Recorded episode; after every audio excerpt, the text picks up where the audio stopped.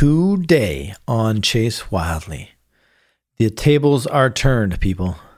I get interviewed this time by my good friend Carrie Lyle. She is a professional question asker. She is a life coach and someone who has interviewed candidates for the last eight years as part of her job at Google. Furthermore, over the many years of our friendship, she has become one of the people who knows me best. So I was honored to have her help me explore my own experiences and beliefs. Today, you get a better glimpse at who is on this side of the microphone. Some crazy guy named Chase Nelson. Let's go.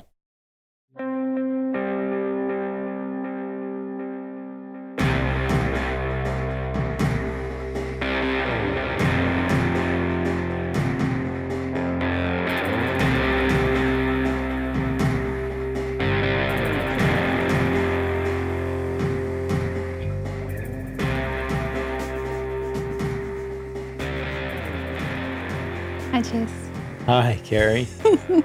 How are you? I'm good. Good. Good. Good. Um. All right. Should we do it? Let's do it. Okay. Yeah.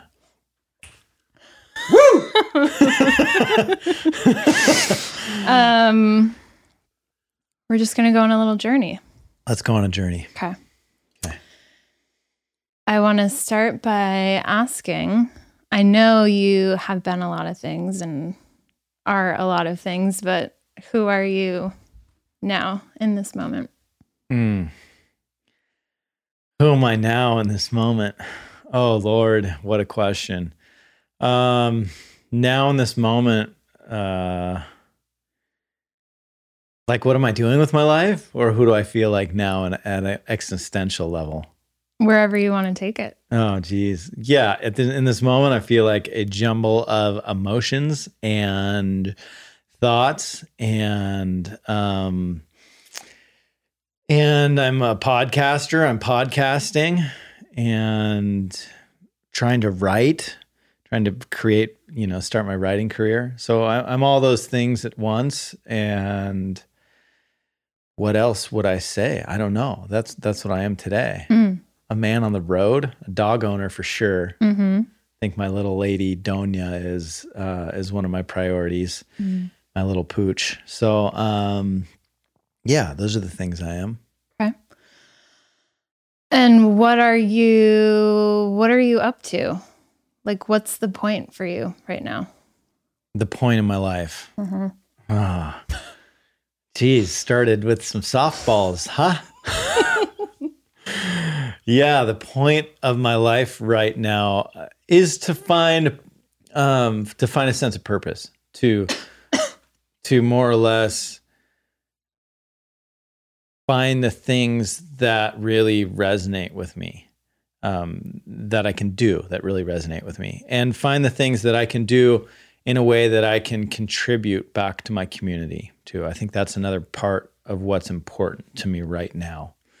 Um, because, you know, I over the last five years essentially of my life, I've been searching for things that give me a sense of purpose. I've been searching for things that really fulfill me, that speak to some part of myself that's that I consider, you know, that higher self. Um, and yet that's all been very self-centered and so there's been some part of me that's wanted to give back so this new part of my life is about making that connection to what i'm doing to the people and the things that are outside of me Mm. And what impact do you want to have on people? Like how do you want people to be different because of because of this, because of what you're doing? I want them to be better versions of themselves because of what I'm doing. I want them to give themselves permission to not be perfect in endeavoring to figure out what that means. Mm. Because I think that pursuit itself is important. I think the permission that you you ultimately give yourself is crucial is a crucial part of your self acceptance and a crucial part of you developing the compassion necessary to be a good human being, a member of Mhm. society, a good Mhm. neighbor, a good friend, a good, I don't know, steward, leader, everything that the world needs. When did you start giving yourself permission? Mm. I, oh boy, when did I st- recently, super recently? I Mhm. probably started giving myself permission. Ah, I don't know. Honestly, it comes and goes. I Mhm. mean, permission is one of those things where some, I woke up this morning thinking, who the fuck are you? Like me or you? No, me to myself. Who the fuck are you to to think that you're the one to have a podcast like this or to Mm. do a project like this or to have the auda- audacious idea that you can influence Mm. the world in a positive way. And so the process of giving myself permission is a daily one. Um, but it's one that I think started, you know, within the last year, within Yeah. the last year or two. You also mentioned something about five years ago. Hmm. So what what happened then? Yeah, what happened then? Five years ago, five or six years ago, in well, I left. I left everything I had been working towards. I I left everything I knew. I left the world that I knew, um, which was he- oversimplified the world of software development. I grew up in the Bay Area. I was teaching myself to design websites in high school. I to build and design websites in high school, and and then all through college, I interned in software uh, as an engineer, and then as a as a sort of analyst, product manager, and designer, and then ultimately I ended my career at at 28 and 30, and and that's sort of the time frame be- between there that we're talking about. The shift happened Mhm. um, as a as a software designer, and and so my entire life and sort of the construct of who I thought I was and who I was hoping to become was somewhat static for that entire period of time. Mhm. And so uh, something occurred in in those years. Something changed that um, made me question it all. And um, and so that's the journey I've been on in the last five years. Is is putting back together those pieces of who am I? Um, because if it wasn't that, then then what I'm and I was so certain that, that that's Yeah. what it was. Was that shift gradual and building over time? Were you aware of it as it was happening? Was it like a single moment, some sort of epiphany? Like, what was that shift like? Yeah, uh, that shift um it was it wasn't gradual, but for years it was persistent. Mm. And then it was like a car hitting you. Mm-hmm. Um, so by persistent, I mean there was always an underlying sense of of the first word that comes to mind is despair, but but dread. Dread is a better Mhm. word. Some underlying sense of dread about going to work every day. And and you know, I found different ways to cope with that, to bury that, whether it was partying with friends or you know, putting all my efforts into a relationship or um, or changing jobs every two years, which is what I ended up doing. You know, Mhm. thinking that oh, it's just this job or it's just these people. It's projecting that if feeling. If I change this, then Right. everything will be better. So it was responding to this persistent underlying dread by changing all these things outside of myself. And then it was like getting hit by a car uh, uh, around 28, 29 when I went through a breakup that was very hard for me. My mom had cancer for the third time, and ostensibly I lost my job, um, which, you know, and a lot of my friends in the process. And so, um, all those things together, and and although I lost my job, it was part of the, business being sold. So the business that I was working for and an owner of was sold. And through that sale, you know, things got strange with my friends. So I make that clarification because after that point, right, I after the sale of that business, I had made a bunch of money. And um and yet I was miserable and I had lost my friends and I had lost the woman I was in a relationship with, and my mom was potentially about to die. And so the thing that I thought I wanted to become was the job title and the amount of money and the neighborhood I lived in, and the car that I wanted to drive. And I had all of those things.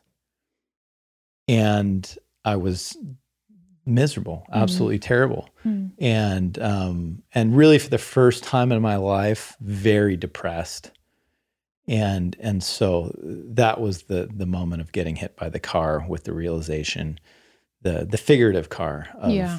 of dread and despair and oh shit, you know what do I do with my life? So you're hit by the car, and then what? Like what was your what was your next move? What was your first move? Yeah. Um well, yeah, I'm a very stubborn human being, so my first move was to just keep going. You know, I I took well, that's not true. I took a month and I went down to Brazil on a surfing trip just by myself and I thought, you know, this will help me. And I came back and I started consulting and so I had so I was pretty stubborn. I just kept trying to go and trying to go and and I hated it even more. I hated my projects even more. And I had this amazing project working for and this is sort of I think this is what life does to you, right? It gives you exactly what you think that you want mm-hmm. sometimes even when it's not good for you just to make it clear. Just mm-hmm. to make it mm-hmm. super clear to you. Oh yeah, you think you want that? Yeah. All right. Let's see what you do with it. So I got this job working with DARPA um, essentially designing the future of cyber warfare, which was my dream job. I mean, it combined thinking about like uh, designing software in a sense that's like futuristic video games, you know, for a for a future 20 years from now when we're combating in a whole new way. Anyway, I was I was in heaven with the concept, but the reality of it was I was still miserable. So I had this this this really clear picture that things weren't working out. You know, the, the woman I was working with, um, or for uh, her and I were in this um, very, what felt to me, very sexual harassing relationship. Um, I, I, was her client, or she was my client. I was subcontracting mm-hmm. with her. That's pretty irrelevant. But um, I just kept going, kept going, and and ultimately, when I had that project and it was just totally going to shit and I and I still hated it. It just became so apparent. So what I did, the next thing I did was I went and got a WFR certification. Mm-hmm. And that's a wilderness first responder certification. And and going hiking with my buddies, um, you know, we'd probably do it once or twice a year, but still I knew it was something that I liked. Mm-hmm you know. So I thought, well, maybe if I get outside more, this will help. And, and maybe, and I like to do things this way. So, like, I don't, I hate courses that are like meet every Wednesday for an hour mm-hmm. for the next eight weeks. You know, I don't do that. I like to go to something for 10 days straight, 20 days straight, and be totally immersed in it. Yeah. So I went to this WFR course because that was going to get me out in the woods it was going to teach me these first aid skills um, about being in the backcountry. It was going to give me this whole, in two weeks, essentially, in my mind, this whole sense of, of confidence in, in the backcountry, in the woods.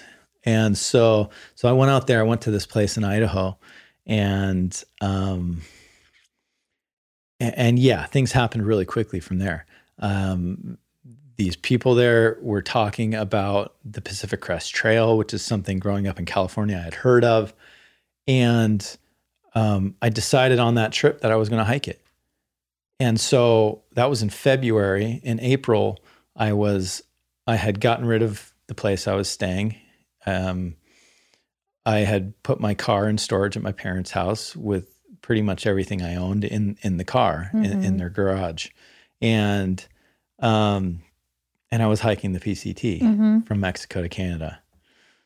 I just realized that I think it was in here that we were packing your resupply boxes. You're absolutely right. And like splitting up the maps. like, yeah. Yep. Yep. Yeah. Good memory. Yeah. Um I want to read something that you wrote to me when in your advice to me for the JMT. Please do. Um, one of the things you wrote was the headline was Release All That's Not You. And you wrote, This is a unique opportunity to let the influence of others melt away. All the influence of San Francisco, of your Google family, your main family, of partners and friends. As these melt away, you'll be given a brief but more clear vision of yourself and what you want for your life. Who are you without all of those superficial layers of identity you've attached to? So, when you were on the PCT, who were you without all of those superficial layers? Mm. Um, well, whoever I wanted to be. Say more. That's the simple answer. And um, yeah, who was I? I mean, I became the strong, silent cowboy. I mean that that was the trail name that I was given and I accepted gladly. and um, that's essentially who I became. But I want to say, you know, it's it's not that you see who you are when you're out there, because that was just another construct of of identity that I attached to, and a good one and a helpful one. But I still, it was still the process of asking questions of who am I the entire trip and, and still in life. But but what it afforded me was at least a dialogue with myself. Whereas I had felt at least, and maybe other what we call empaths or sensitive individuals can relate to, is in the city, the the emotional noise that exists the the static. the static the the the emotional and the actual noise that exists and the you know you're not sure if the voices in in your head are yours or it's the person on the bus next to you freaking out. It's the person behind you. It's you know and and to be out there and actually feel to feel that melt away to hear the quiet within me come um made it feel like that geography was important just to begin to have the dialogue with myself mm. of who I am. So, you know, I I had a blast as strong silent cowboy and um, really really embraced and embodied this sort of mountain man and left that software designer well behind. Mm-hmm. Um, you know, I wore a cowboy hat the, the entire trail after I got the name and um, hung a American flag off the back of my backpack and, um, you know, had fun being very primal mm-hmm. in a very Neanderthal way, in a, in a very, you know, you're dirty and you're gross mm-hmm. out there. And, um, and it feels amazing in sort of a return to, in, in sort of a, in releasing all the shame and the guilt and the weight that can go along with civility, with trying to be civil and and right and mm-hmm, good mm-hmm. in every moment mm-hmm, of your mm-hmm. life. Mm-hmm. Did it take you a while to get to that point on the trail where you could think could have that dialogue with yourself like where you weren't just thinking about where you're going to get water and when you need to eat and where you're going to sleep like yeah that's a good question i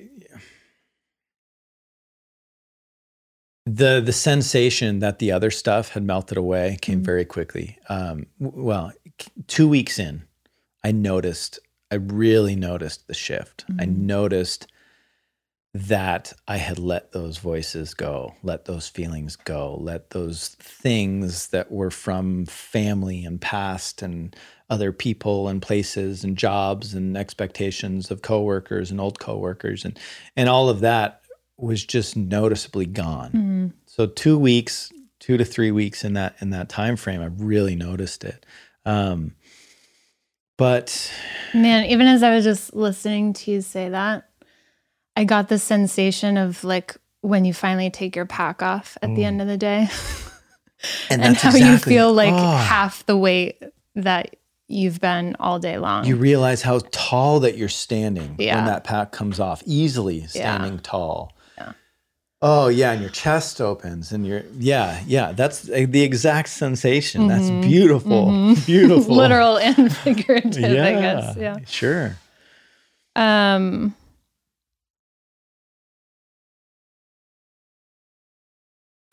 what more about the PCT? I mean, I know it was well, let me not assume. I was going to say I know it was such a transformational experience for you, but how would you how would you describe it? Um, yeah, I describe it as a transformational experience, very much so. Um, you know, I'll go back to one thing I alluded to before is that it was you're walking away from who you used to be. And so in that is getting rid of all the limitations of who you thought you used to be or could be.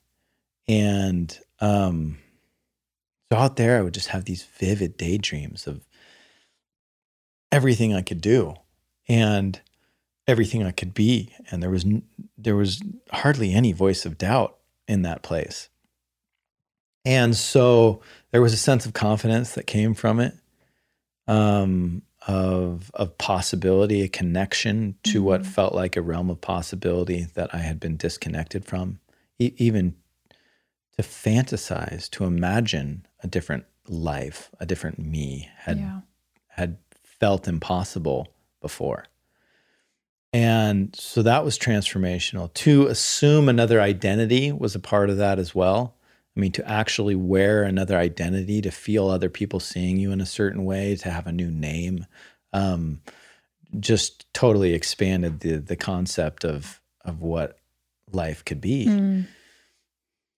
Um, and so it was transformational in all those ways. The other way that it was transformational is that physically it was transformational. I mean, I had since since college, I had probably been 35 pounds overweight, um, if not more.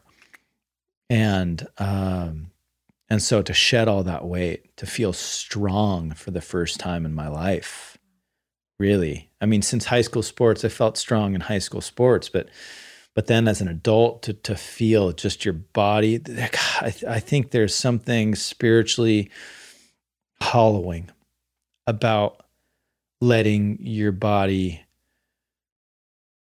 melt the way we do. And um, for me, there was. Yeah. And so to reawaken the cells of my body in a way in this in this mode of movement was was really powerful for me and something I, I never if I can help it want to Mm. want to lose in my life.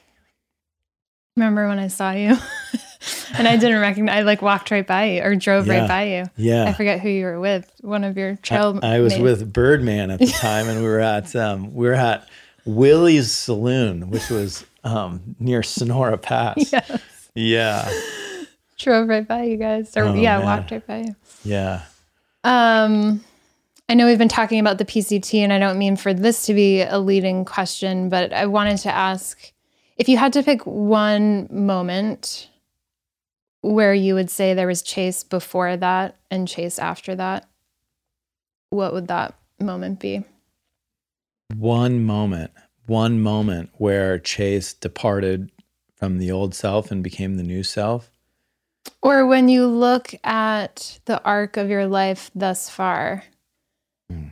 and you think, wow, there was chase before. I mean, this doesn't need to be your answer, but for example, chase before the PCT and chase after the PCT. Like, Yeah. was there sort of a BC. um, exactly the BC and AD version? Was there a moment, an experience, a turning point? Um, I think the oh, I, yeah, yes, there was. I mean, I think the PCT is that point. Mm. And I know it's a six month period, but that was it. Yeah. it happened in that six month period. But I would also say that I don't know, maybe it happened before then. Mhm. Really, maybe the the the BC was the bottom of despair Mhm. you know, that moment in deciding, I cannot live this way anymore. Mhm. I cannot live with this dread just to leave my bed every day. Why? Yeah. And um, so that I, I think that's the turning point. And, and when I got there, when I came out of the despair and the depression and finally found the courage or the the ability or the energy to to start trying these new things, that I don't remember that day. I don't Mhm. remember that moment. hmm Um, but it uh, it And was we probably often there. don't, right? Like I feel like it's in hind- exactly what you're saying. It's in hindsight that we realize, oh, like I didn't know it was happening at the time, but like that was the moment where everything was starting to change. Yeah, Yeah. yeah. So now that you're on this this journey, this path of curiosity and self-discovery, what are you most wanting to know about yourself? Hmm. Um, Lord, what am I most wanting to know about myself? Man, in the moment, in the moment, I I mean, there's a lot of things. You, so I had this transformational experience five years ago. We're hi- hiking the PCT. I've already said it, but what needs to be clear is that that that moment of change like has precipitated. I don't remember who I was in the PCT. So what I what I mean by that is like I feel like the first 28 years of my life I was one person to a large extent. I mean with variation, with marginal growth, but one person. Since since making that change, I feel like the the growth and the evolution of myself has been exponential, extraordinary. Every year, year and a half, I feel like I don't even recognize the mindset I had a year ago, two years ago, three years ago. Um, so it, it's changing constantly what I want to know about myself, what I want from life in that way.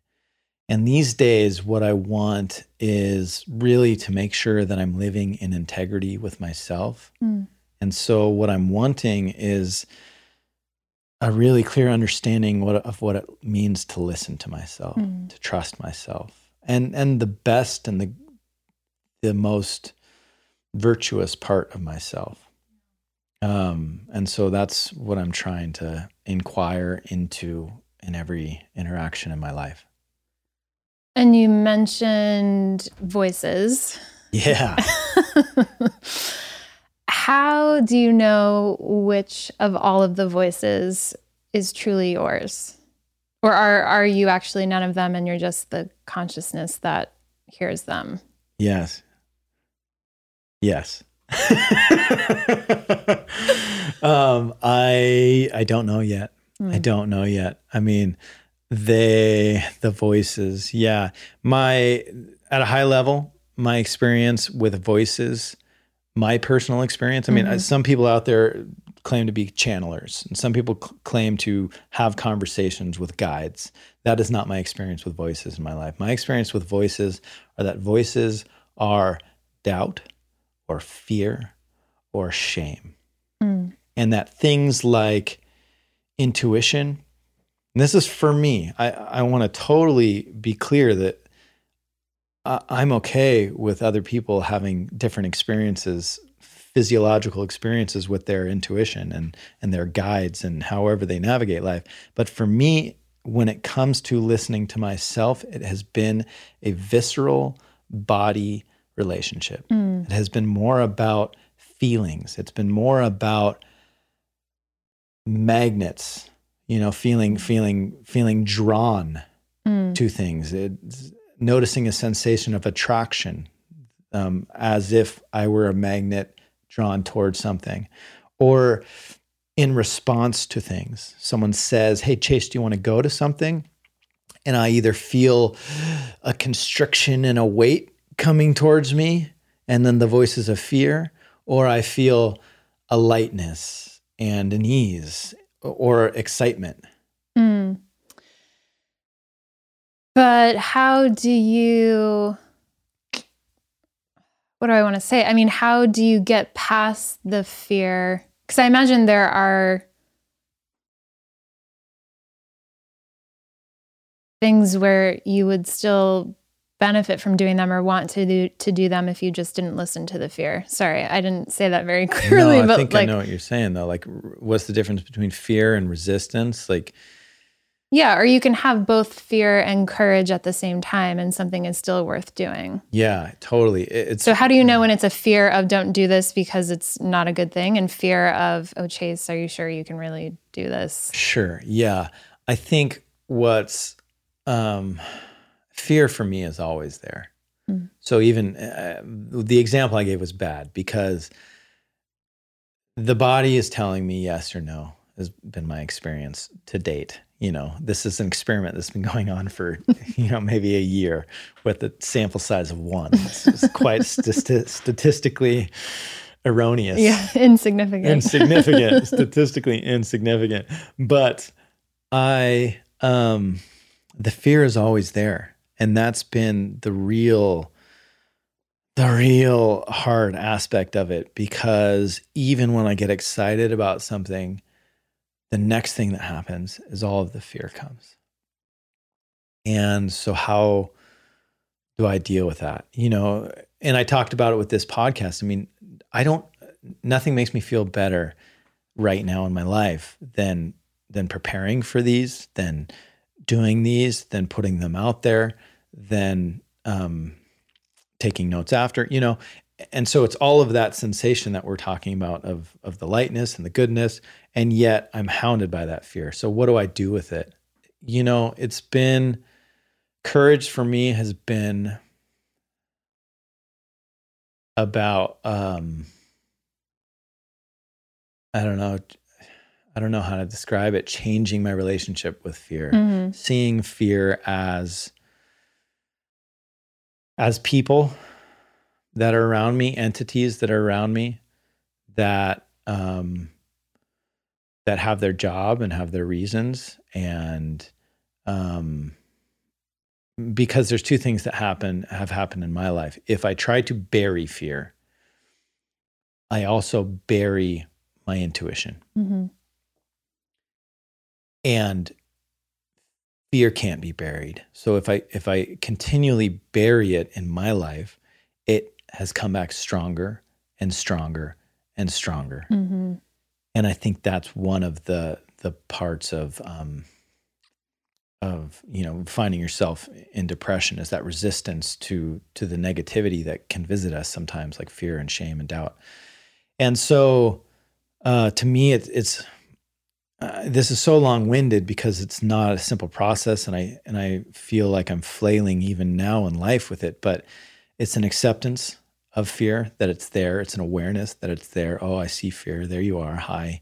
And you're you're fearful of what? Oh, you're fearful of this. And why? Oh, because remember this happened, Chase. Oh yeah, okay. And and then and then it's it's deciding that I'm the adult in the situation and saying, thanks, but that doesn't apply here. Mm-hmm. And there's a dynamic in that conversation that happens with me and fear of of recently that the fear goes to the side or it gets a little quieter or it feels like like a human being it feels like it's been listened to and understood And I'm not sure I love this relationship with fear, but it's the one that has allowed me to make some changes in Mm-hmm. my life and be a bit more courageous courageous recently. Mm-hmm. Um, I would like to find a way to not even give fear as much attention as I give it. And maybe that happens over time, Mm-hmm. over time of developing the awareness. But for right now, fear still gets a lot of attention in that process. So that's how I how I navigate I it. love that. Um, we're in winter, which is the season of not only going inward, but also of death, right? Like, In California, there are flowers blooming. I've got allergies because the sun is out too much and everything is pollinating. But yes, we're in winter. It is the season of a lot of the northern inward. hemisphere is in winter. Um, so you've talked a lot about what you're going toward and possibility. In order to do that, what do you need to let die? You know, if there needs to be a death in order to allow new light, new possibility, what is it for you that needs to die? Hmm. Um, in this very moment, I mean, and in life in general, a lot of it's been about letting relationships die or the form that they were in die, letting certain friendships go, letting any clinging to past lovers go, letting clinging to plans go. Um, I think oftentimes I get stuck in the plans that I make, you know, essentially expectations that I make for myself. I'm going to do this. And, and, um, that's haunted me a lot in the last couple of years of deciding, oh, I'm going to make this, I'm going to write this book and it's going to go like this. And then, and I just keep banging my head against the wall, even when everything around me is telling me to move on and, and do something different or do it a different way. So that's another thing that needs that I'm constantly letting die are the plans that I made a month ago or a week ago or whatever. Um, the other things that need to die are, I don't know. That's the answer for now. I, I think Mhm. there's a lot more. Um, I think in this project, let's talk about this project for a minute. In this project, the things that need to die are the the idea that I'll be ruined if I say something wrong. The idea that my life will be over if my reputation is ruined. The idea that um, I won't be lovable if I screw up, or that if my reputation is ruined, I'll have no friends, or I'll, I won't have a partner in life. So those sorts of ideas, and there's there's a laundry list of them. Mm. You know, there's a new one every day. All those ideas need to die. Those are heavy. Yeah. Yeah. And you still went for it. Yeah, here we are. yeah, I mean it's it's um I'm done not listening to myself, Mm. you know. Um even when failure is is likely. And that doesn't mean I'm aiming for it or I'm looking at it or I'm giving it a lot of attention as I move forward, but um, I will fail in this. I've already been quite unperfect in a lot of ways, and I and and I think you know. It, Well, let me let me ask, what is failure to you? well, yeah. I, I, when I say that, I mean it. I mean it lightly. I mean, I I, I think failure is a good thing. I think failure is a really good thing. Um, but at the same time, I've known that I've been terrified of it. So, what does failure mean to me? I mean, it's the it's all those ideas I talked about. Mhm. You know, Yeah. it's uh, you know saying the wrong thing and losing a friend over it. It's saying the wrong thing and having it go viral it's saying the wrong thing and uh, losing all your friends and ending up a drug addict on the street. You know, like what what will failure actual actually mean in actuality? Well, you know, we'll see. Mm-hmm. But um, failure so far has meant messing up my wording on on the first couple podcasts. It has meant um, screwing up, you know, not having telling the editor to do it the way that I that I should have had him to do, to do it because I would didn't want to go back and forth with him and I felt bad and you know so like Yeah. it's a hundred little things Yeah, yeah, it's yeah. cussing too much on the first episode when i wish i hadn't cussed as much as i cussed and um so you know it's it's a thousand things but i have to step on those landmines to know they're there and sometimes Mhm. you do sometimes you really do sometimes you don't but I, i'm sort of one of those people in life where I, i'm going to learn through experience Yeah. and and I hope to learn quickly. You talked about relationships. Mm.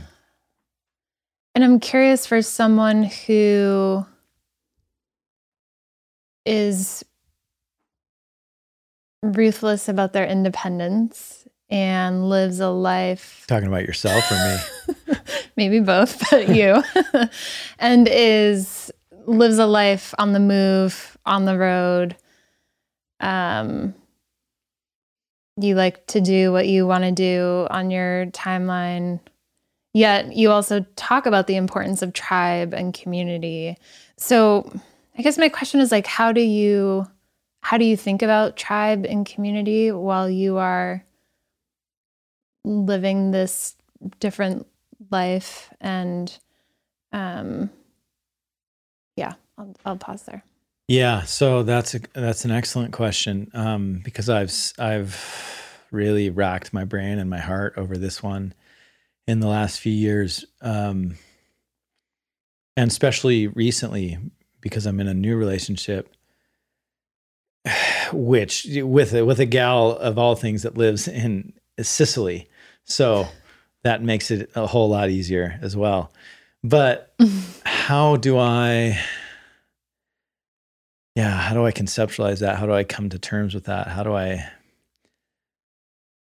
uh, i haven't figured it out but so far it stems from self-acceptance and what i mean by that is that i'm i'm doing what i love and by doing that naturally i've lost a lot of friendships i've lost a lot and I've lost a lot of sense of tribe. Um, but the converse of that is two things.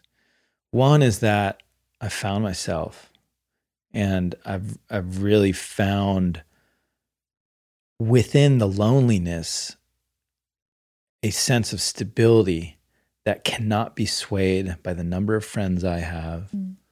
or whether I'm in a relationship or not that seems so solid. I, I'll, I feel as if, and I'm sure this is not true. I'm sure as soon as I say it, life will put things in motion to test me.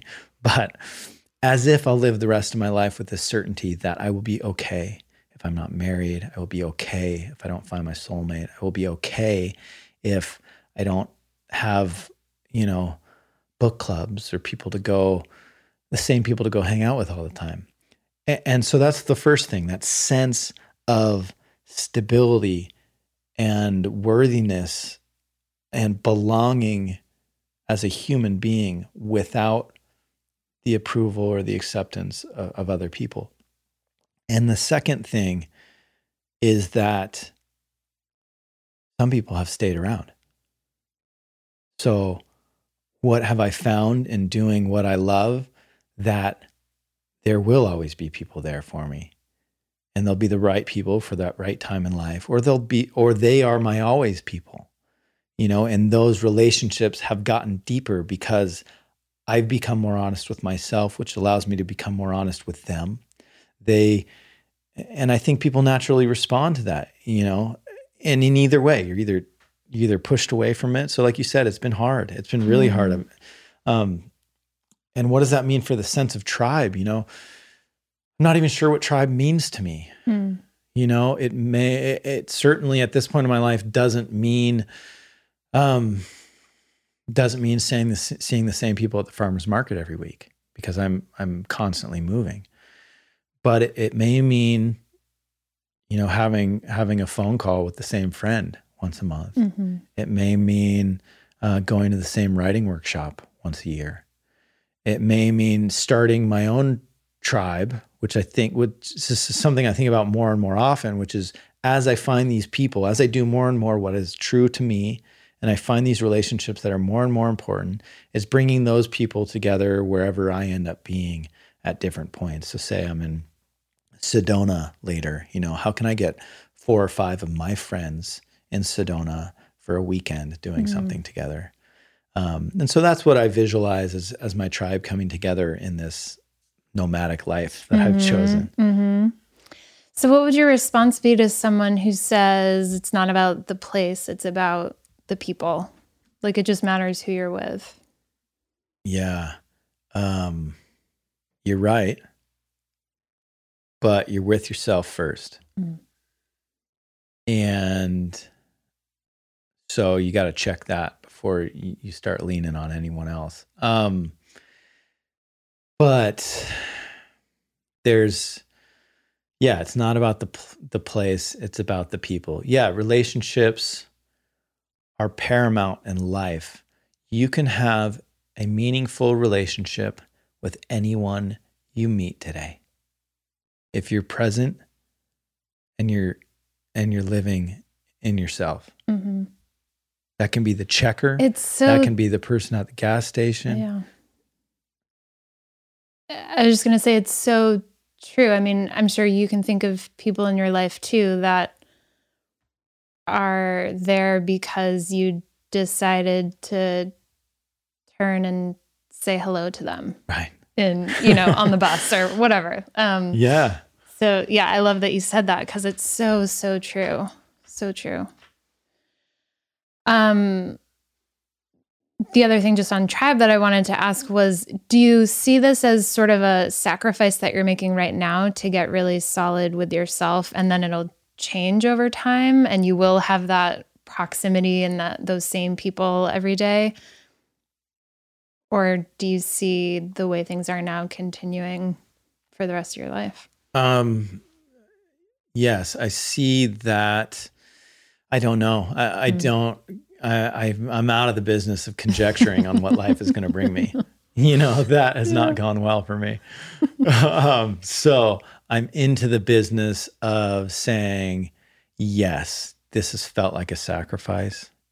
It's felt like putting myself in a lot of senses over the the last year or two into a sort of solitary confinement to really take time to wrestle with my demons and um and i would hope for uh, I- I mean, part of this project is to create community, is to to create a more relational and interactive way of living that's not just within myself.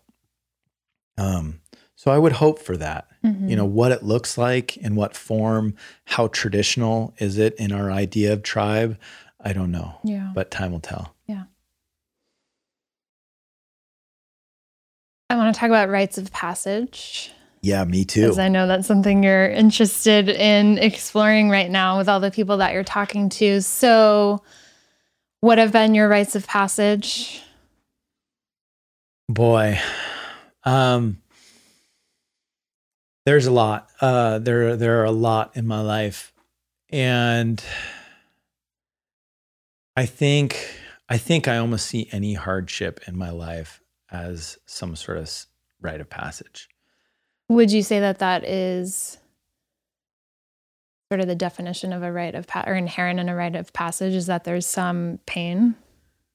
I, I think so. I, I mean, I don't know. I mean, I'm, I don't want to pretend to be any sort of expert on rite of passages because I've, I'm really just beginning to understand them. But transformation in my life has been a result of pain. It's come from that point of thinking, I just can't do this anymore, and then doing it anyway. Mm. And, um, or, or doing it in a different way, you know, and, and then, so it's,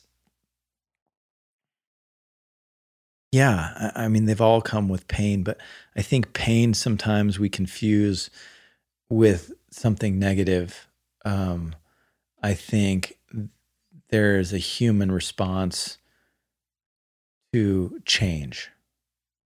I think, uh, I think we literally grieve change in our bodies and and in our emotions, and so uh, I'm getting us off of rites of passage a little bit, but I think that um, that process, yeah, is requisite Mm. to to transformation. That that process of pain, we can call it pain, but it's change, and and what's hand in hand in change is your body's and your emotions' resistance to growth, or or the fear, or something, but it it manifests as pain. Yeah. Um, actually, let's park rites of passage for a second because you're talking about something that I'm curious your perspective on, which is the connection between body and mind. Mm. Yeah. wow. Where do we go with that one? um, I mean, is there something specifically we can Um, target? I mean, I've got so much on this, right? Because, I mean, this relates to rites of passage too, because most of my rites of passage in my life had had to do with physical injury. mhm. And so there's body, mind, and spirit. And I'm not sure this is where you were going with it, but for me, the body and the mind connection is um, these are both our body and our mind to me, they're inputs and outputs, both, right? So they are receiving information and and in my opinion sending it to our spirit our higher self Mhm. and then the higher self is responding through the body and the mind and then we use the body and the mind together and put it put that message that came from our higher self into action now what happens is that our bodies get fucked up and our minds get fucked up and so the messaging that comes back and forth from the world into ourselves and back out to the world can become a destructive thing. And so, and there's a lot of other things that I believe. I mean, I, I believe that that if our mind is not well, our- our body won't be well. Mhm. And if our spirit isn't getting fed, it'll manifest coming out of, of our mind in messed up ways or in our body in messed up ways. So Mhm. these are loose beliefs, though. I want to say that too. I mean, these are theories that I have about life, and, I, and I'm trying to be inquisitive about them as I continue to live. I mean, I don't prescribe to any religion that that says, you know, well, if you hurt your left ankle, it means you need to work on your relationship with your mother. Um, and at the same time, if I hurt my left ankle, well, I might as well look at my relationship with my mother. Why not? Why not? What's the harm that could be done? While I'm down there. exactly. exactly. So I I mean, you ask what I believe about the money. I, I don't believe a lot, but that's my working theory and that's how I'm um that's what I'm testing in my Mhm. life and my own experiences. Mhm. Do you believe emotions live in certain places in the body? Mm. I don't know. I don't know about that. Um yeah, maybe. Okay. Maybe. I mean, if I, I'm not sure I'm sensitive enough or have tuned in enough to figure that out. Uh, I could believe it though. I could easily believe that. Um, I mean, when I get sad, it feels like it comes from the same place. When I get angry, it feels like it comes from a different place. hmm When I feel guilt, maybe that it, it's close to anger. I mean, it, guilt is close to the sadness place, but yeah. So maybe hmm maybe maybe that's different for everyone maybe What are you feeling right now? Right now, I'm feeling. Uh, I'm feeling pretty good. I'm feeling. I don't know. Light, happy. Feeling happy. Right now. Um, okay, rites of passage. I know you've had a lot, so maybe let's narrow it down to, Okay. or we could Cut go through. brass tacks. No, but I was gonna say, um, Let me just list them, and then you can choose. okay, and then I'll pick. Great. So, uh, yeah. Okay. My first, I think a big one was at 14 years old.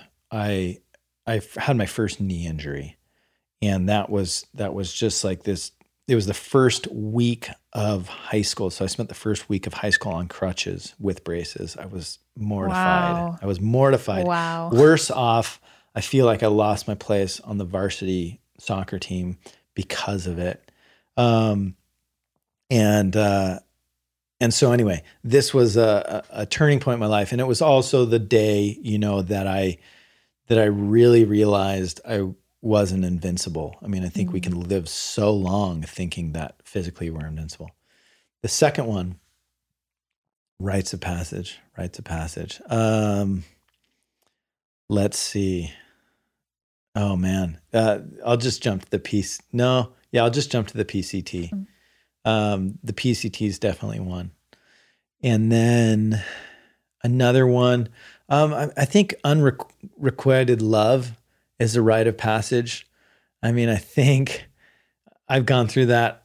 I feel like a couple times in my life, and that to me may be one of the hardest things to to go through um, for me, and um, and so that's the other one, you know. And I had a, a recent experience of that. Um, gosh, almost three years ago now, Mhm. two and a half. But uh, but yeah, I'll say those are the big three, the big three. And there's other smaller events, but yeah, So crutches and braces, yep, hiking in the backcountry, Yep. and a broken heart. yeah, couple of broken hearts. yeah. Um, what rites of passage have you not experienced yet that you know you want to? Oh yeah, I forgot a whole bunch of other stuff. I was gonna say, I think there's more, but So yeah, yeah, yeah. So I definitely say, oh shit, man. I went to Mexico and did an an iboga ceremony, and um, and that, that's a, it's a what do they call it? It's a plant medicine. I'll call it. is it like ayahuasca? It's like ayahuasca. Um, so we can come back to this if Okay. you want to. Yeah. So that's def that's an enormous one. That is enormous. And then you asked what are some things that I would like to do. And let me just answer that real quickly, then we go wherever you want. I'd like to have more rites of passage that are in a group. Mm. So the Iboga ceremony that we can talk about was in a group, but um, I've never in my life had a rite of passage that was structured by community, by men. Um, I'd love to have something like that. I'd love to have a rite of passage that was structured both, both. One, just my community of people and to go through some experience with them or to have them put me through some experience on the other side of which I'm accepted by them and, and we have a, a more intimate relationship in a new way. And then one just with men that is about um, accepting each other as men. And and I'm not sure the details of that or what that looks like, but but both would be valuable to me in my life. And maybe maybe I mean I'm older now. I'm 35, which is not extraordinary old, but maybe I have to be the leader of of that. You know, maybe it's Mhm. for me to create that for someone young in my life who who wants that experience or Mhm. feels they need that Mhm. experience. But it sounds like you are wanting more rites of passage that are intentional and that you participate in rather than the ones that just happen to you. Yeah. Yeah. Yeah, I mean, I, life is a cruel teacher. Yeah. when we have the option of, I mean, you know, if we can be disciplined enough to to I don't know what it is, you know, create these own rites of passage in our own life, I think that I think we'll save ourselves a lot of suffering, but but um but we'll be designing pain for ourselves Mhm. at the same time. Mm-hmm. So, yeah, I, I don't know. Life seems to do it in a way for me at least, and maybe it's because I tend to be pretty stubborn. That's that seems violent, Mm-hmm. unnecessarily so. um, let's talk about Iboga. Yeah. Yeah.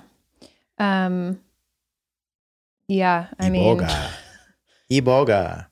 So Iboga, yeah, you don't even know where to start. Do I don't. So you're in is- Mexico. You're yeah. with a Oh, group of people that you've that you've never met before. yeah, well, it Did you like well buy this before that. online? Like you like like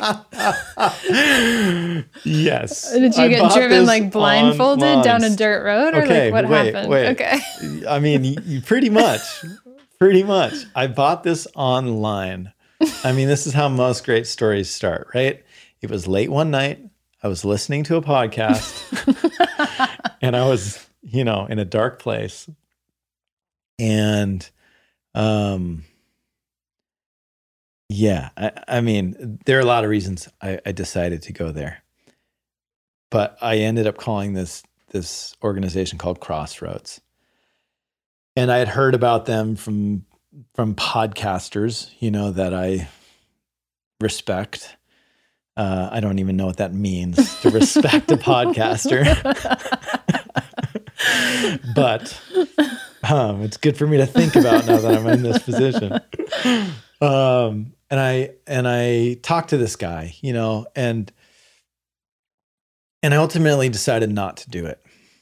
And then a year later, I found myself in a different position, and and this guy reached out to me on a whim and said, "Hey, we've had cancellations at the May ceremony." Uh, and this was like a, a week away. He was like, "We're just looking for anyone to take spots, if if you're interested." And I was really interested in it, and I really wanted to do it. So within a week, I found someone to watch my dog and decided to go. And so, um, so I flew. Yeah, this was a trip, dude. I flew, I flew to San Diego, and the so after I like paid, right, the communication sort of goes dark with these people, and I'm getting a little nervous. But I get an email, but the email is a bit bit convoluted. It's like, so Carlos is going to drive you to the center, and then in a, the next paragraph is like, um, Juanita will meet you at the airport. I'm like, okay, well, why is Juanita meeting me at the airport if Carlos, if Carlos is driving? is driving me. Yeah. I guess I'll figure it out. And as I'm down there, you know, I get a text from a random number that says, Hi, this is Carlos. Text me when you're getting off the plane. well, where's Juanita? Exactly. now I'm like, Where's Juanita? So I text Carlos when I get off the plane, and I'm nervous as all hell, right? Uh, my, for a lot of reasons. I mean, I had not done, I had created ceremonies for myself.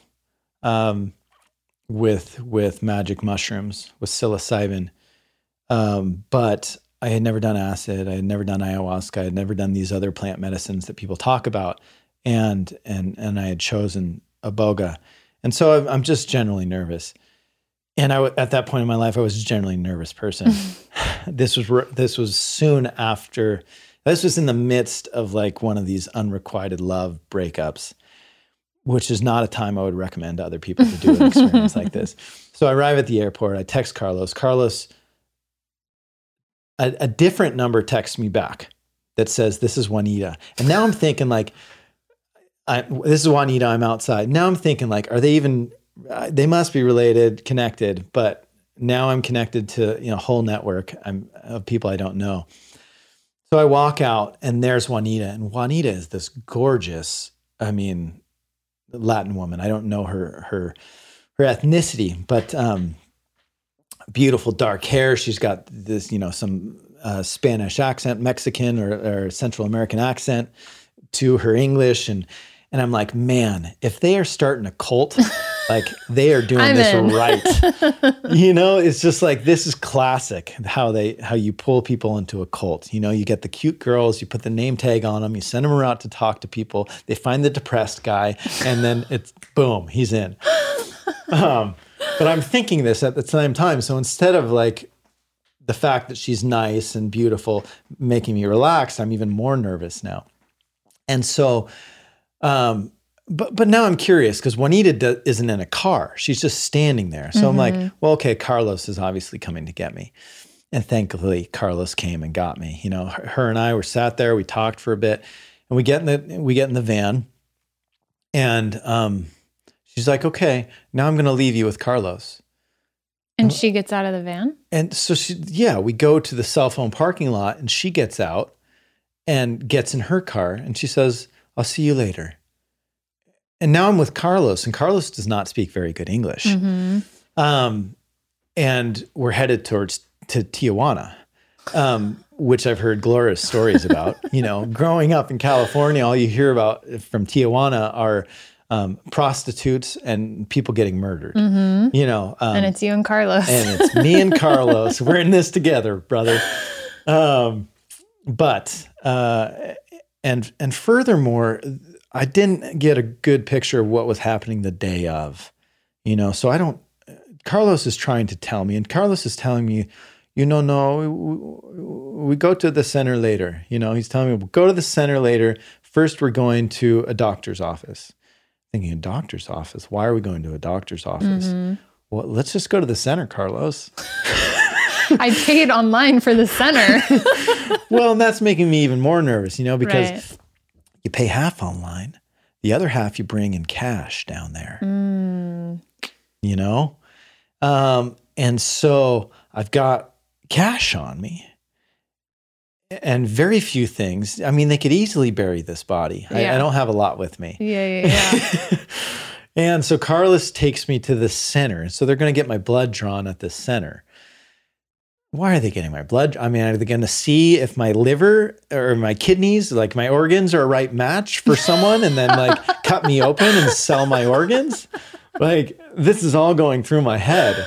And yet I'm just, you know, I'm sticking with it. So they draw my blood, they take my blood, and and finally we go to the center. But I'm still the first person at the center.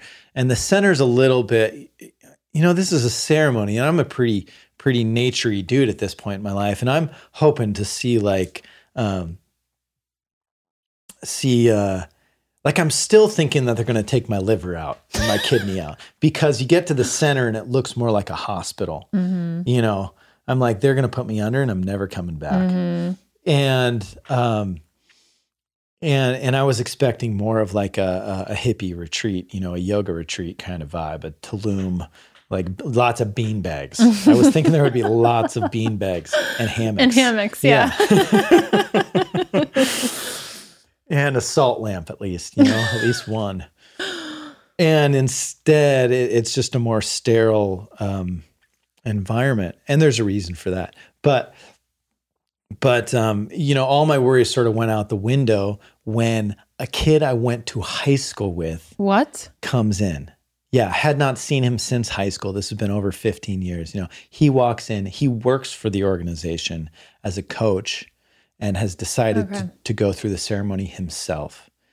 And so immediately, like my worries are out the window. I have a big hug. You know, it's this reunion. I'm just, I feel beyond blessed that he Did he recognize you without your braces and crutches? there. Touche. Yeah, well played. He did. He did.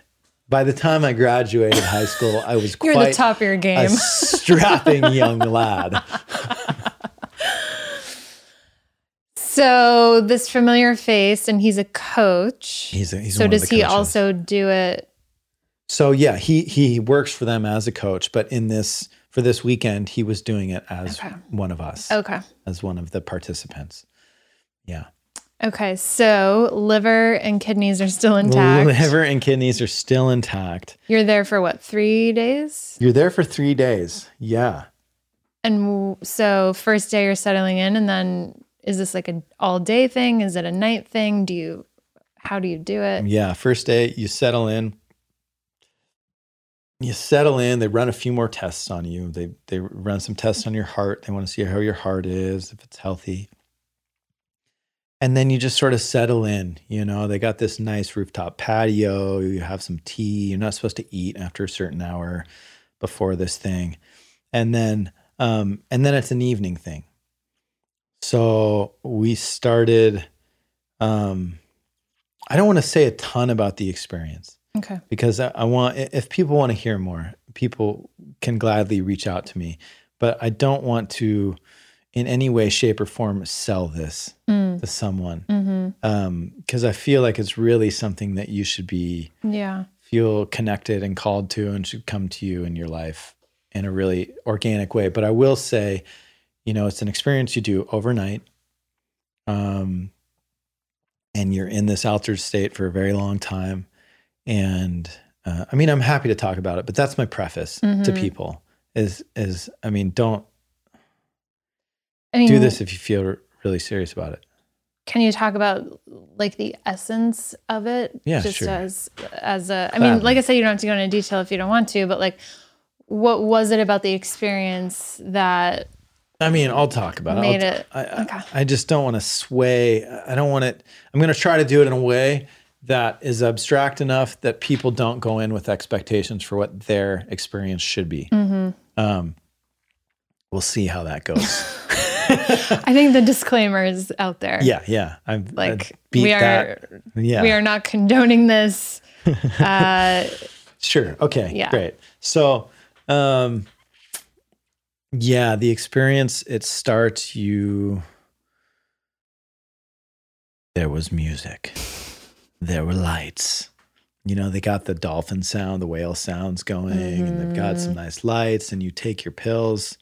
There, there- these in this place they were made into pill form okay. and um, that's pretty common these days. You can go to places where you you eat the root, which is more uh, more authentic. But um, we took it in pill form, and you know it starts somewhat at the same time gradually and um, caustically, like. Um, it was a very much for me very very very very much an auditory experience i was Mm. hearing a lot of things um, that's not the same for everyone and it's an experience in which in general uh, you're very you're very lucid in a lot of ways in that when you open your eyes you see the world more or less as it is Mm-hmm. When you close your eyes, it's like in the movies when you dive into one of those wormholes, when, when like a ship goes into warp speed, Mm-hmm. and now you're in like a new reality and you see all sorts of things. And so things that happened for me were were recounting of you know, I felt I heard a lot of voices sort of reprimanding me um for the way mostly for the ways that I treated myself Mm. and really giving me exam showing me really clearly how I had treated myself poorly. And then um seeing different moments of my life from the past in like crystal clarity, but from the third person. So I'd see myself having that conversation with my brother when we were, you know, whatever age. And um and and I would relive this whole thing, and at the end of it, some some lesson would be like implanted into me Mm. from that moment that maybe I'd missed in that moment. Mm-hmm. And um and then there was a whole period of time in which it was as if someone had put a PowerPoint up on the wall of my consciousness, you know, and I'm watching this, you know, those videos where they have someone speaking and over this, and the vid, YouTube video is like what someone's drawing on a whiteboard, Mm-hmm. you know, and it goes from the person to the speak bubble, and then it goes, the speak bubble Yeah. turns into this thing, and he's, you know, Yeah. they take the handout for most of it, but you see the the drawings being created on the whiteboard. Yeah. Like that's what I was seeing, and what was being drawn, what was what was in my head. So it was drawing out my thoughts as they were coming in. And it was literally showing me these fucked up thought loops that I would trap myself in and deride myself with and and belittle myself with. And then it would do it faster and faster and faster and faster and faster until I thought I was going to burst. And then this booming voice would come in and say, "Stop."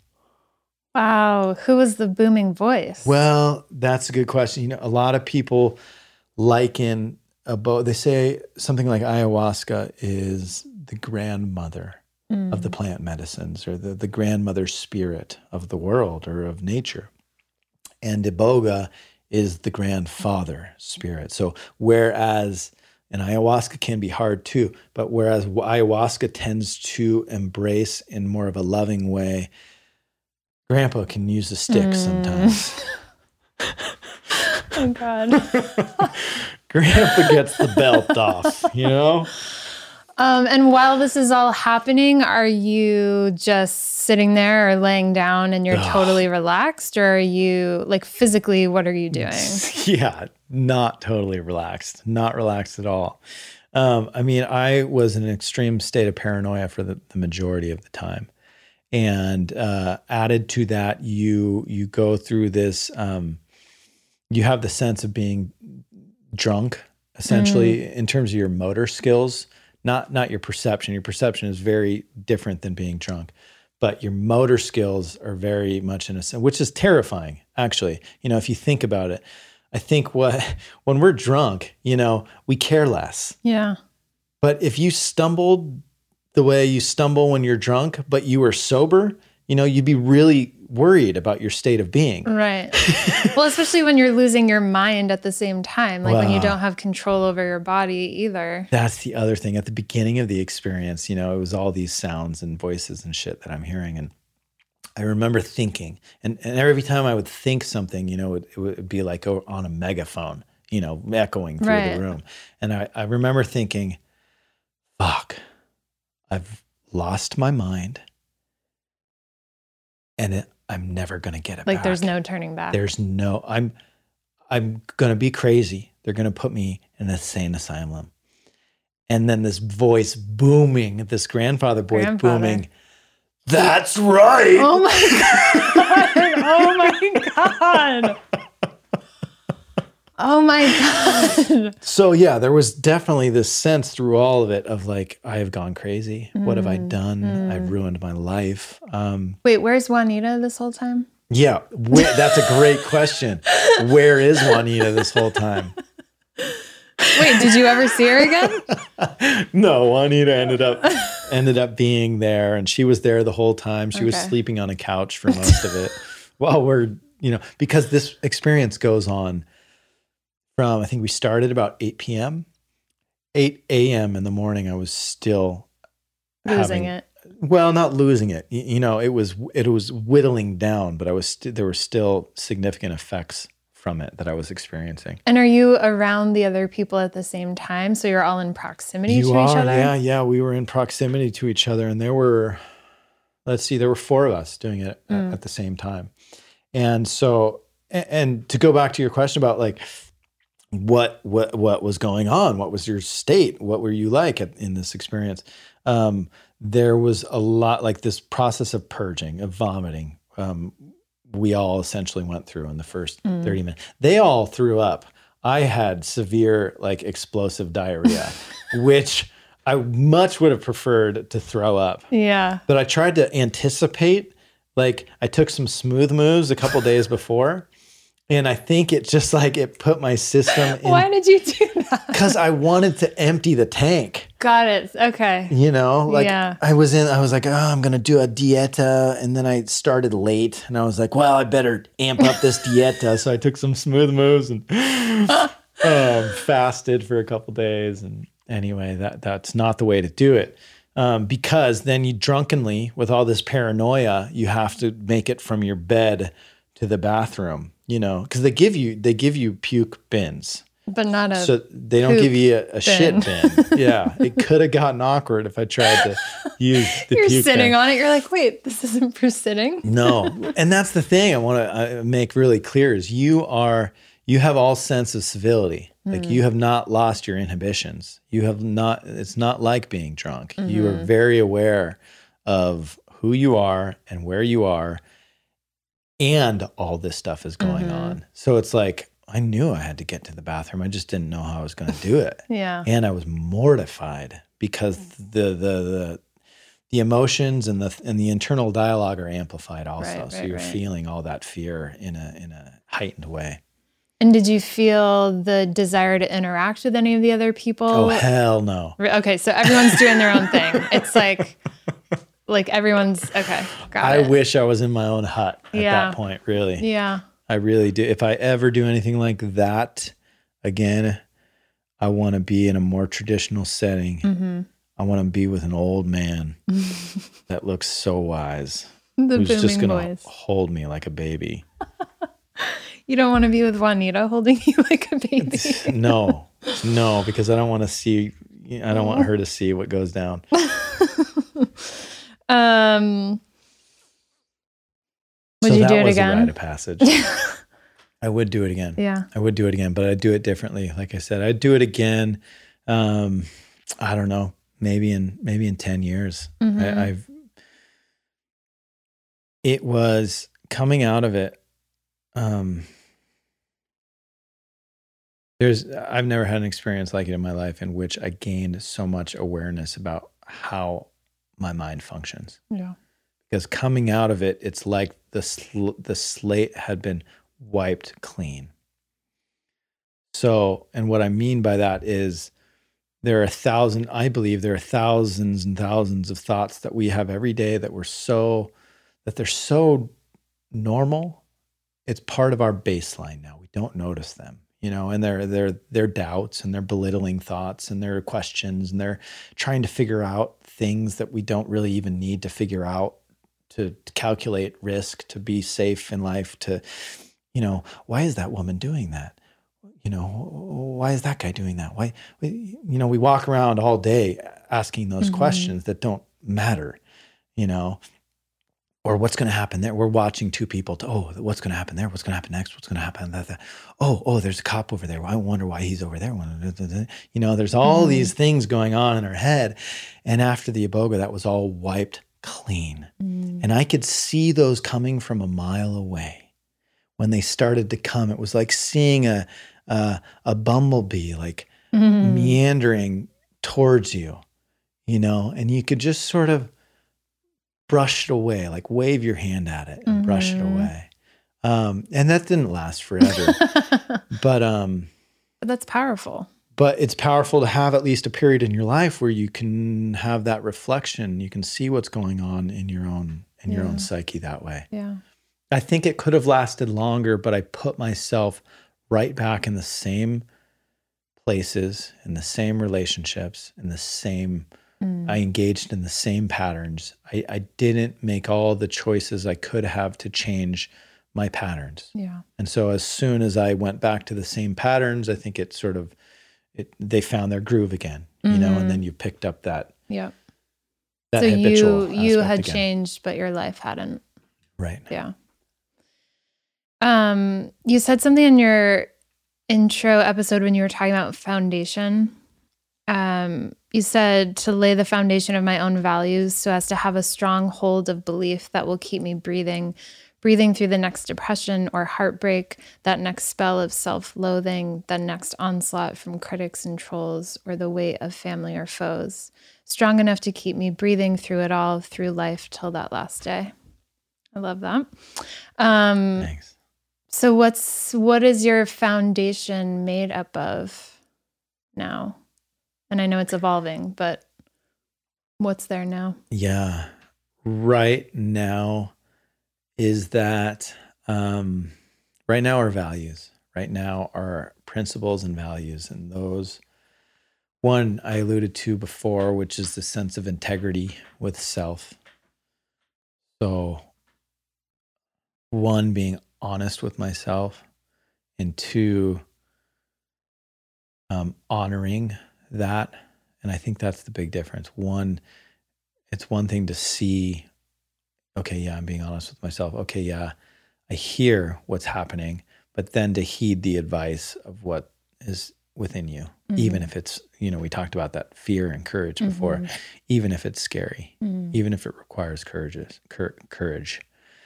And um, so that's one. That, that's what integrity means to me today, and that's one of the values. The other one is is kindness, and that's a harder one to pin down. Um,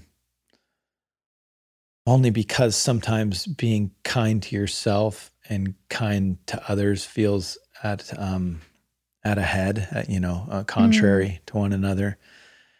And what I mean by that is, you know, how much how much can you give to someone else before sacrificing yourself? Yep. You know, or how much can you give to someone else and and do them a disservice by giving too much? Mm-hmm. Or how will what's good for you potentially hurt someone else or impact them? Totally. Yeah. Exactly. So, but that's what I'm striving for. Those are the two values I'm striving for. Um, if I think really about the foundation that you alluded to, though, um, yeah, maybe kindness is the wrong word. Maybe compassion is really mm. what I'm mm. striving for because the foundational aspect of it is a self love, is, you know, it's that relationship with the fear that we talked about earlier, too. It's, it's an acceptance. It's saying, hey, you belong. Mm-hmm. You know, I, I don't need to do what you say, but I can love you. Mm. And, um, and I don't even have to like you. You know, if we start talking about people, I don't have to like you at all. But I can I can find compassion and love for you in a way that I'm not going to make your life harder than apparently it mm-hmm. already is. Mm-hmm. Um, so so compassion, I think, is probably the biggest aspect of the foundation for myself and the value that I'm trying to hold closest to. Integrity mm-hmm. and compassion right now. That I think that answers your question. Yeah. Uh, one more thing, rituals. I mean, mm. that's all very high level, you know, um, and abstract. And when I heard people talk like that in the past, uh, it meant like when I heard people talk like that in my twenties, it meant absolutely nothing to me. And I, and I, that's important for talk like what, like integrity and kindness are important. Uh, yeah. Yeah. What do those words even mm-hmm. mean? Mm-hmm. And what do how they mean do you, to you? And how do they mean to you? And how do you be compassionate? Right. What do compassionate actions look like? What does integrity look like in action? Uh, that meant nothing to me. It meant nothing to me when people said, listen to yourself. Absolutely nothing. I had no concept of what that meant. It pissed me off when people said that to me or when they said it about themselves. I'd say, go fuck off. Like you're doing me, no, you're helping me not at all in mm-hmm. saying that because I had no connection with my feelings, with my emotions, with my with my body inside. And so that's been a process.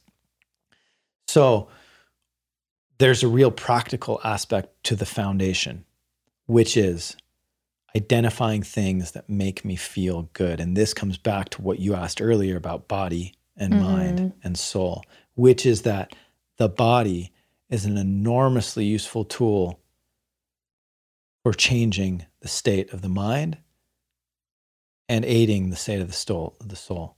And so find the things you can find things in life that bring you joy consistently. And you don't want to overdo it. It's like anything. You don't want to do it to the point that it loses its lust because you can. You can do that with anything, I guarantee it.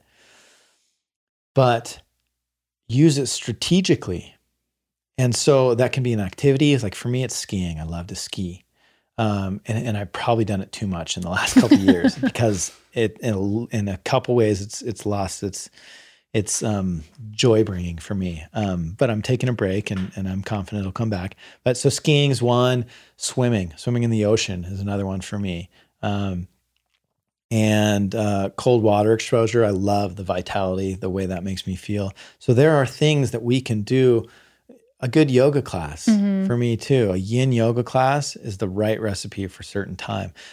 So I've gone through a process of identifying things that are pattern breakers for me that Mhm. take me from one state and deliver me to another.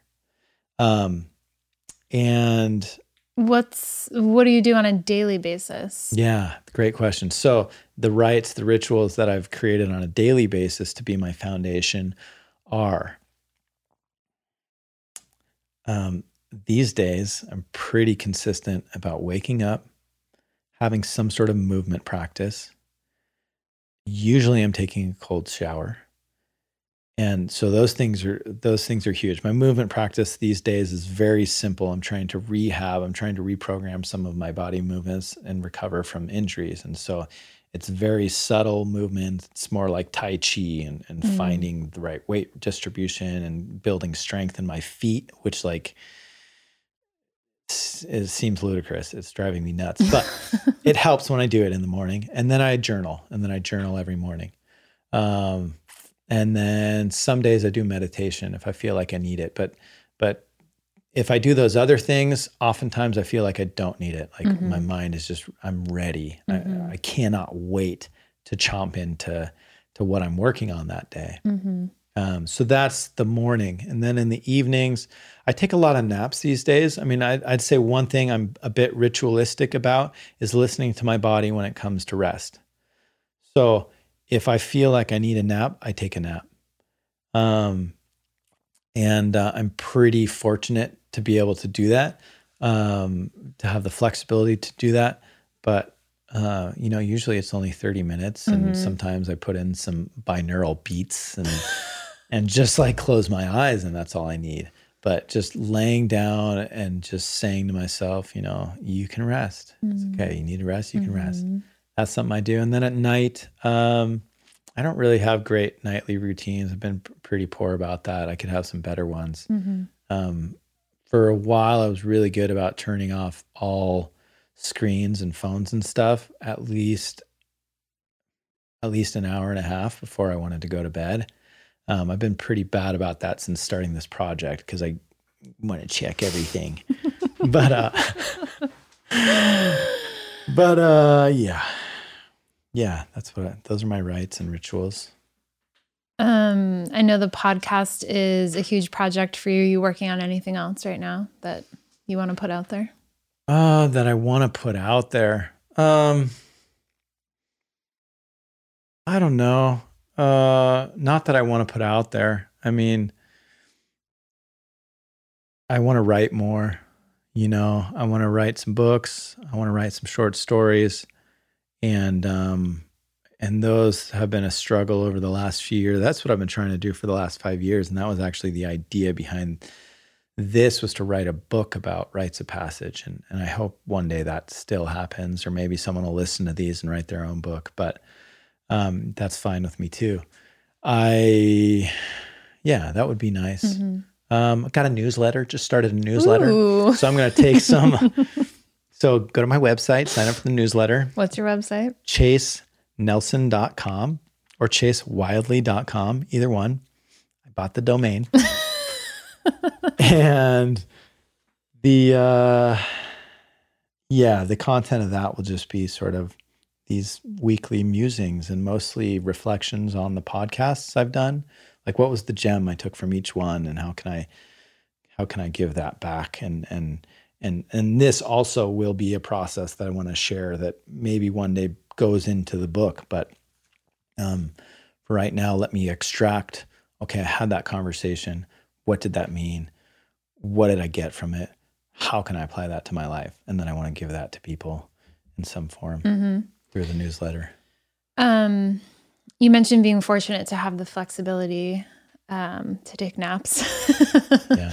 But also, I mean, what, how would you recommend that other people who can't leave their job or live a life on the road um, or have the flexibility that you have, how would you recommend that they set out on their own path of discovery? You know, um, hard for me to say. I mean, the, the easy things to do, uh, that's really hard for me to say.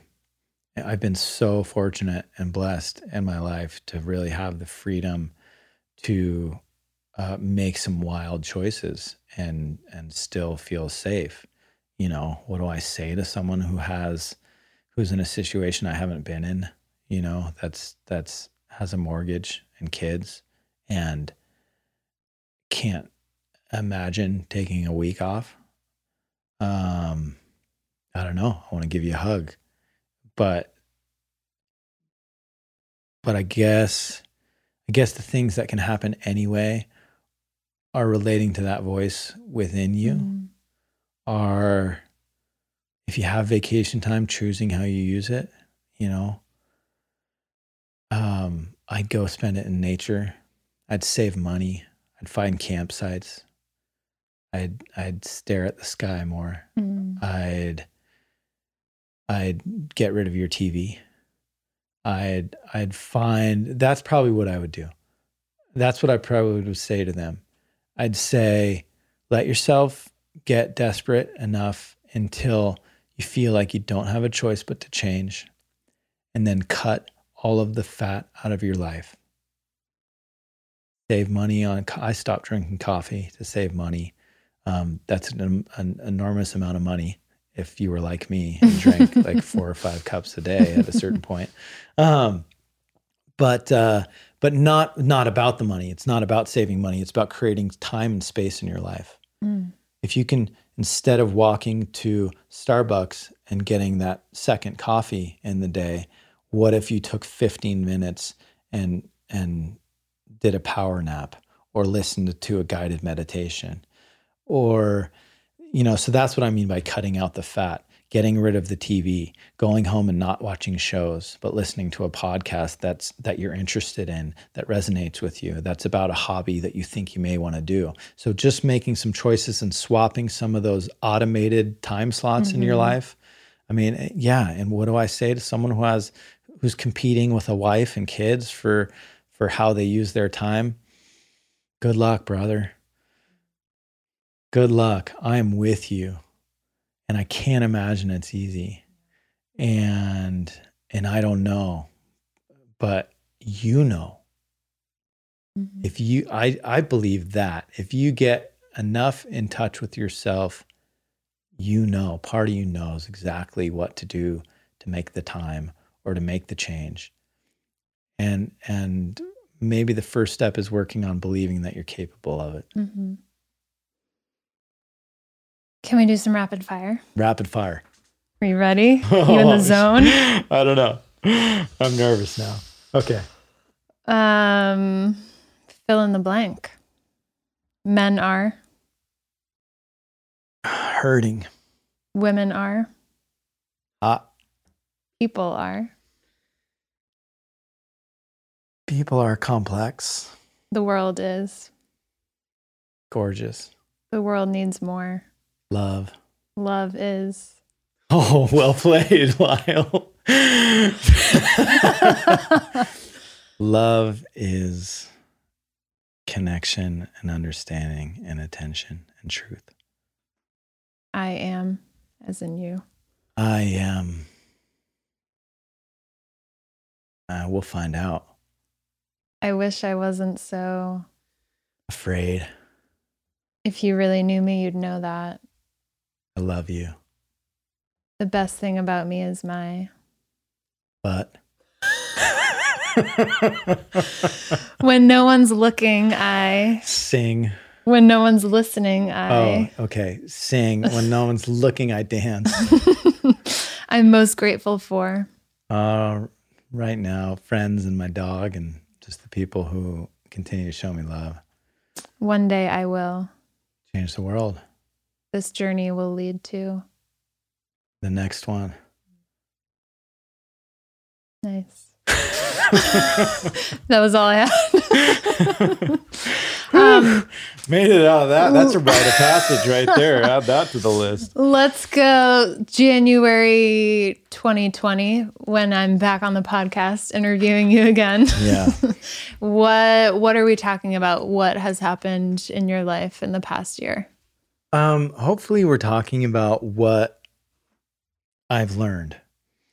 Hopefully we're talking about well, what specifically are we talking about that you learned? Yeah, okay. Uh, practical, pragmatic advice or lessons for people to become better versions of themselves and to create better community. Um, and ideally, targeting men and masculinity. Mm-hmm. What about the other half of us? Yeah. Well, um, so I mean, the first part, of what I said is about becoming a better version of yourself. And mm-hmm. I think mm-hmm. that applies to everyone. What about the other half of you? Well, um, the other half of you aren't in prison as much, aren't leading sex trafficking rings, aren't um, in general perpetrating these cycles of corporate greed that we see. I mean, there are women amongst and amidst those cultures and subcultures, but you know, if we look at who's in our juvie centers and uh, in in prison for violent crimes and who's perpetrating rape against both men and women um, and and and like I said, being being leadership in these subcultures that that continue to propagate these sorts of actions, it's men. Mm. So what about the rest of you? I'm sorry. Um, so are you saying that the rest of the world will benefit if we have from us having better men? Um, but the rest, of, I hope so. I mean, I think that's what I'm hearing from the world mm. right now. I think that's what I'm hearing from women right now. Um, I think so. I mean, I like to solve problems. So, yeah, why am I doing this for men? You know, I was sitting one day, I don't remember which, and thinking, okay, Chase, if you were going to change the world, how would you do it? Well, first I have to consider what are, do I think are the biggest problems in the world? And to me, they're war and a certain level of greed and um, uh, not respecting another human's life and boundaries and that and that comes out in many ways you know i already mentioned sex trafficking human trafficking human slavery of any kind and um and so if I work backwards from there, yeah, I have to look at, okay, who's doing this?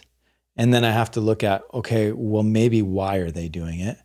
And then, and so that's part of this process is to explore that question. Mm-hmm. And, and that's why men. And um, that's why men for me. And the other why men for me is that um, I think we're all unique, you know, and I think that um, I don't know how true this is, but but it's my it's my tendency to believe that we're likely to follow the people who look and seem like us. We're likely to imitate and learn from them. And so I think that I can understand. I have the capacity in this journey, in this particular life, to both understand and impact the group that is most like me. Mm-hmm. And maybe that's wrong. Maybe I'll end up impacting, you know, um, African American women or, you know, some some other group. And, and and if it's in a positive way, to me, that's all that's all fine. But um, it's a theory that, mm-hmm. that that'll that that'll be the correlation, and that's sort of my opportunity in the form that I've been given in this life. Yeah. What would you say is the state of men your age? The state of men my age. Yeah, gosh. Uh depends where you are. I don't know. I was going to say, I mean, Depends where you are. I mean, I think what it should be is one of responsibility. I'm 35 years old. So if I think about who I was looking up to and at for leadership as a 14 to 25 year old, it was people who were 30 to 45. It wasn't old guys. It wasn't old, old guys. mhm. It was those guys just, you know, just old the enough. next generation, not even Yeah. next generation, but Still like sort of hip. yeah. but um so I, I think i think what whether or not it is they should be thinking about what kind of leaders they are in their own lives and their own families and their own spaces. Um what and so would it? you say the current state is that they're not i don't know. I, I don't know. I think what's the current state? I mean one of the reasons that I always felt upset in software is because I felt it was a culture of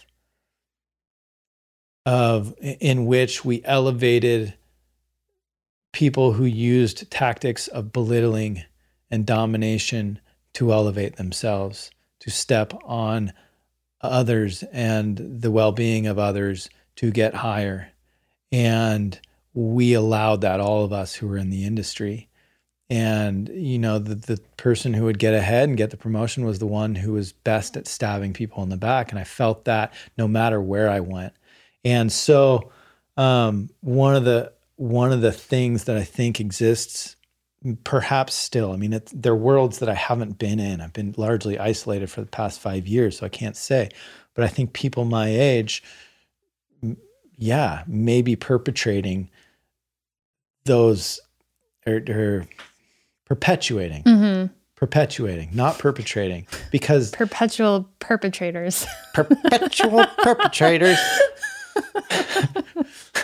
plucking pickles from the pickle jar. Um yeah no i mean it's a, it's a choice. It's a, Mhm. is that the state we're in? I don't know. Because at the same time here's the here's the problem for me Mhm. is that there are so many good humans out there. Mhm. but for some reason we don't give them attention. We don't give them airwaves. We don't put them in the newspapers we don't um, as a society we don't elevate them in the mindset of leadership. I mean i know nor- th- th- there are so many people doing a podcast like mine or writing like me or trying to be a good man or starting the better man project or doing the mankind project or you know like they're numerous. They're they're and yet they're not the ones finding themselves to the heads of corporations necessarily and they're not the ones finding themselves in the presidency and they're not the ones i don't know so what is the state of Mm. men my age i don't know maybe i'll find out through this If you had one wish for, let's just stick to men your age, yeah um, based on w- what you what your current perspective is now. I know there's a lot more to learn and discover, and a lot of that will be through this forum. But based on what you know now, what what would be your one wish for men your age? Mm. to learn how to love yourself Mm. Because that's the other thing that I imagine men my age are going through because I did and I have and I've heard my other friends between 30 and 35, 30 and 40 even is the reckoning. Is the reckoning of all the things you've done, all the shame or guilt or pain that you've been bearing since you were four years old and that first person told you you weren't allowed to cry and and and life won't let you bury it too long. And so as that comes to the surface, you know, this is your opportunity to learn how to love yourself because that is in my life and my experience the key to compassion and has been. Mm. That's that's been the source of my compassion is my own self-love.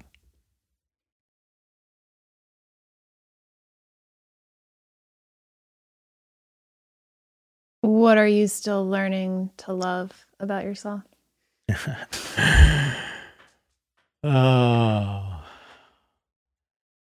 I'm still learning I'm still learning to love my mistakes as I make them. You know, that's one for sure. Um, you know, I'm sitting here thinking about things I've just said in this podcast. Like wanting Don't to think about it. face palm. You know, my mistakes. Well, what am I still learning to love? I'm still learning to love. I'm still learning to love my past Mm. um, for what it's taught me and not not see it in some light that it took something from me. I'm still learning to love. Yeah, that that's it for Mhm. now. I don't Mhm. know a lot of things, but Yeah. as they come. What do you want me to ask you? Hmm.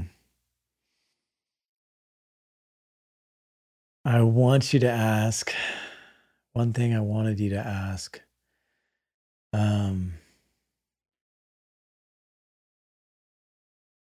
I don't know. Before you're done, I, I want you to ask if there's any challenge I have for people out there. But um, Oh, okay. um, I don't know.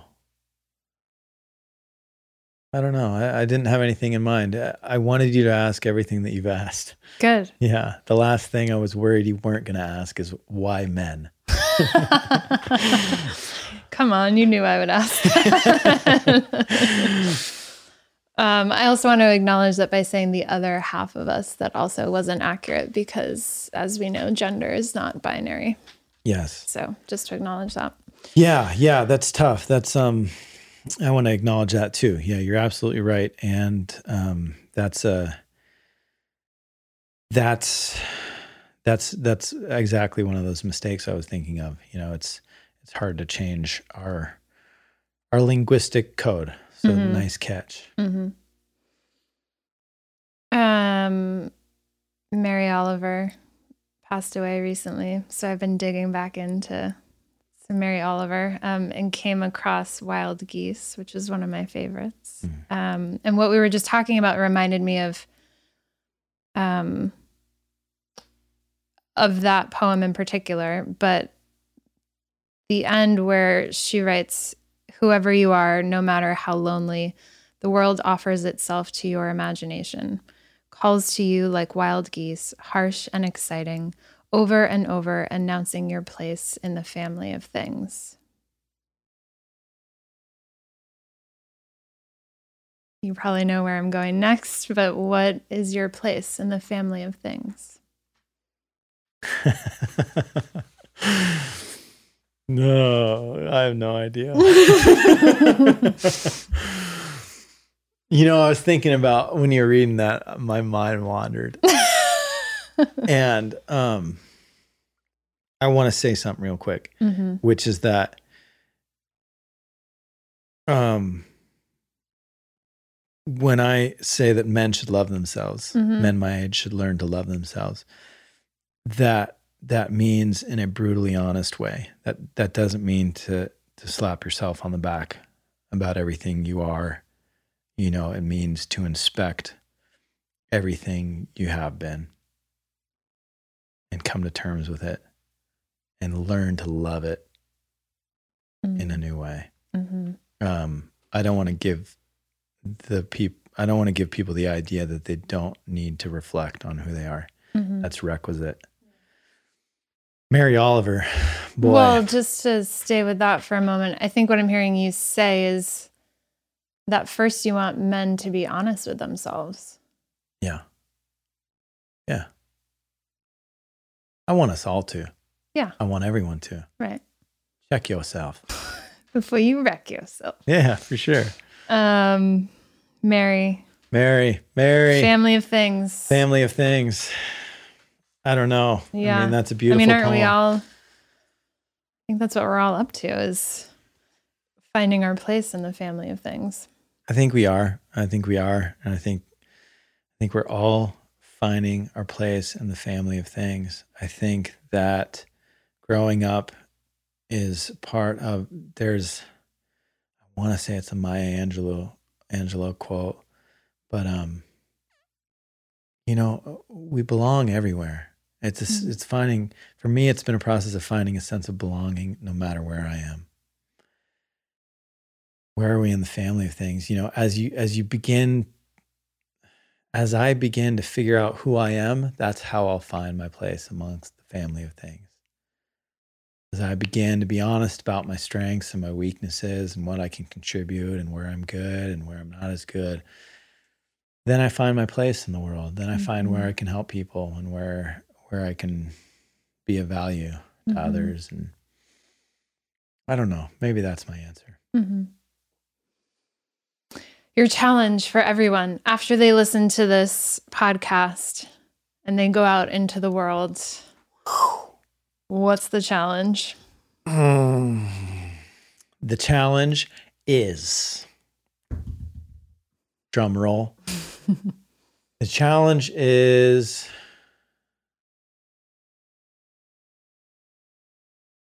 you know, this podcast has been such a gift to me. I want to say the challenge is this is not well formed or suited, or and I haven't. I should have thought about this because I knew it was coming. But you told me to. I know. I know. Um, the challenge for everyone is to have a conversation like this. And what I mean by that is to set aside two hours of distraction free time, come up with a list of questions with someone that you care about and someone who cares about you. Things that you don't know the answers to and you're curious about where they're at in life working on these things or things that you're working on and you're you're curious if they're also working on them. And have this kind of conversation with them and make it super structured you know i think one of the benefits of this format is and record it. That's the last part of the challenge and record it just for yourself if nothing else. That'll make it feel more real. That'll put you bring you both there to this place together. And um, that's my challenge. Mm. Go have a two hour long conversation with someone that you care about, about the things that are really challenging you in your life. And and record it. Mm. Who are you going to have that conversation with next? I'll probably have I've already done a podcast with my dad, but I'll probably have another one with my dad. Because we just scratched scratched the surface. um, what else? I think we nailed it. Okay. Thanks so much for the questions. I couldn't be more grateful. Thank you so much. Yeah. Nailed it. A huge thank you to Carrie for taking the time to sit down with me, turn the tables, to get me to think about these topics. You heard my challenge. Set aside two hours of time to sit and talk and record a conversation with someone you love. Get close, look them in the eyes, talk about what it means to mature, what it has meant, what rites of passage you've already come through in your life, what you've learned. Ask them about the same in their lives and what you still hope to learn and what rites of passage you still hope to experience. Thank you to Ali Chino for the music. Listen to more at alichino.it. Thank you so much to No Sin Records for the production of this. Find him at nosinrecords.com. That's all I got. Boom, shakalaka. You go get on out there and love somebody.